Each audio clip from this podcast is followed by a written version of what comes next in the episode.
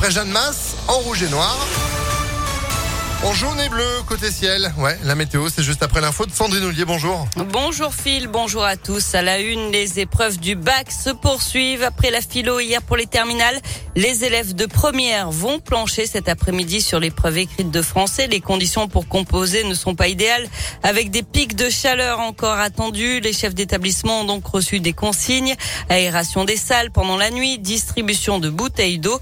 Les épreuves se tiennent dans les salles les moins exposées au soleil. Face un phénomène qui risque de se reproduire chaque année.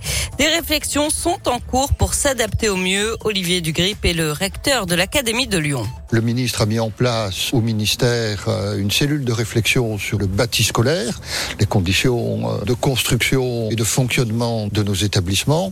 Ce sont des sujets euh, sur lesquels nous travaillons d'ailleurs avec les collectivités territoriales qui sont en charge de la construction des bâtiments et du fonctionnement des établissements scolaires, avec une attention plus grande portée à l'aération des salles, au rafraîchissement de l'air ce sont des sujets qui euh, sont au centre de nos réflexions. Et ils sont plus de 700 000 candidats à passer les épreuves du bac cette année, toutes filières confondues.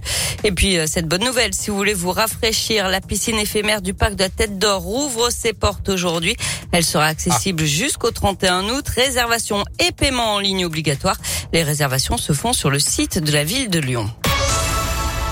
Le maire de Tizy-les-Bourgs devant la justice aujourd'hui, Martin Sauton est convoqué au tribunal de Villefranche pour son audience de plaidé coupable. C'est lié à l'affaire des soirées alcoolisées que l'élu avait organisées chez lui avec des adolescents mineurs d'un foyer de la commune en décembre dernier.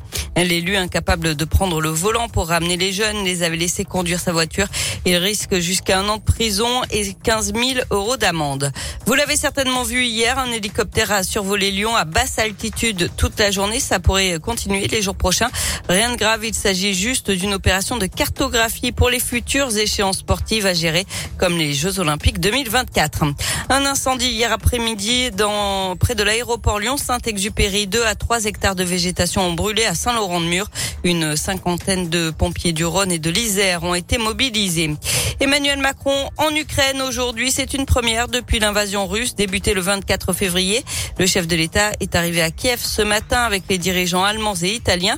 Il devrait annoncer le soutien de l'Europe aux Ukrainiens alors que les États-Unis viennent d'annoncer une aide militaire d'un milliard de dollars. Les trois hommes devraient rencontrer le président ukrainien Zelensky euh, pour évoquer la demande de l'Ukraine de rejoindre l'Union européenne.